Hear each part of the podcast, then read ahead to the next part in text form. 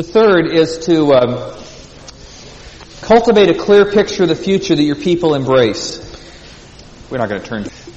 Leadership helps to always clarify what the picture on the box is. It is the thing that helps people see the long picture and then to be able to see the short-term steps to get there. Now tomorrow I'm going to give a lecture that expands a lot more this whole notion of, of uh, uh, how to cultivate a shared vision.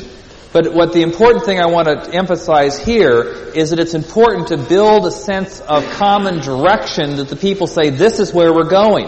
And this is what God wants us to do. That is one of the key jobs of a leader. To help a process so that people see that this is where God wants them to go and they say, yes, this is where God wants us to go and they're willingly starting to move that direction. I was, um, I like to vacation at a, a, place in the mountains where there's a, a nice little lake.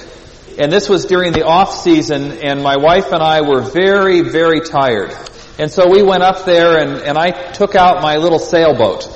It is a, it's an impressive boat. It's a two and a half meter sailboat. It's not very big, you know, just comfortable for one person and crowded for two. And I was out sailing on this lake and there were no people, which was a wonderful thing. I was ready to drop out of the ministry, so I didn't want to see any more people.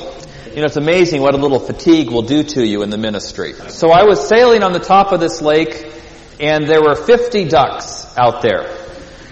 And I was sailing along sort of next to these ducks, and I was sort of following the ducks where the ducks went. That was about as lofty a goal as I could think of. and as I was sailing along, I would sail, ducks would go this way, and I was sailing this way, and I noticed the formation of the ducks.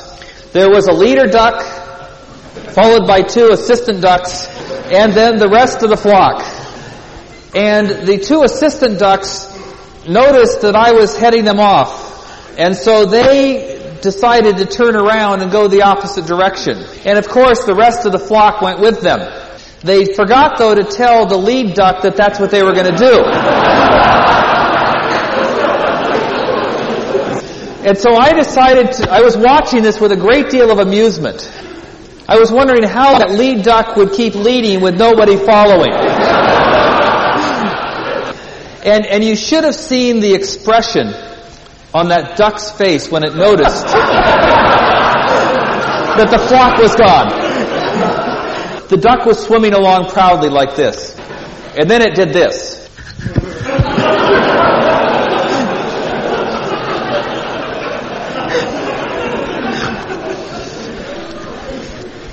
For those of you listening on the cassette tape, you'll just have to imagine what I did.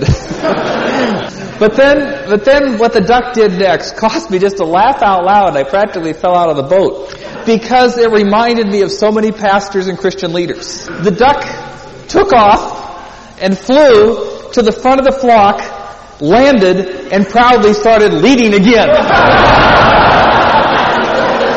One of the roles of leadership is to get everybody moving sort of the same direction. And the process of how you do that we will explain more tomorrow.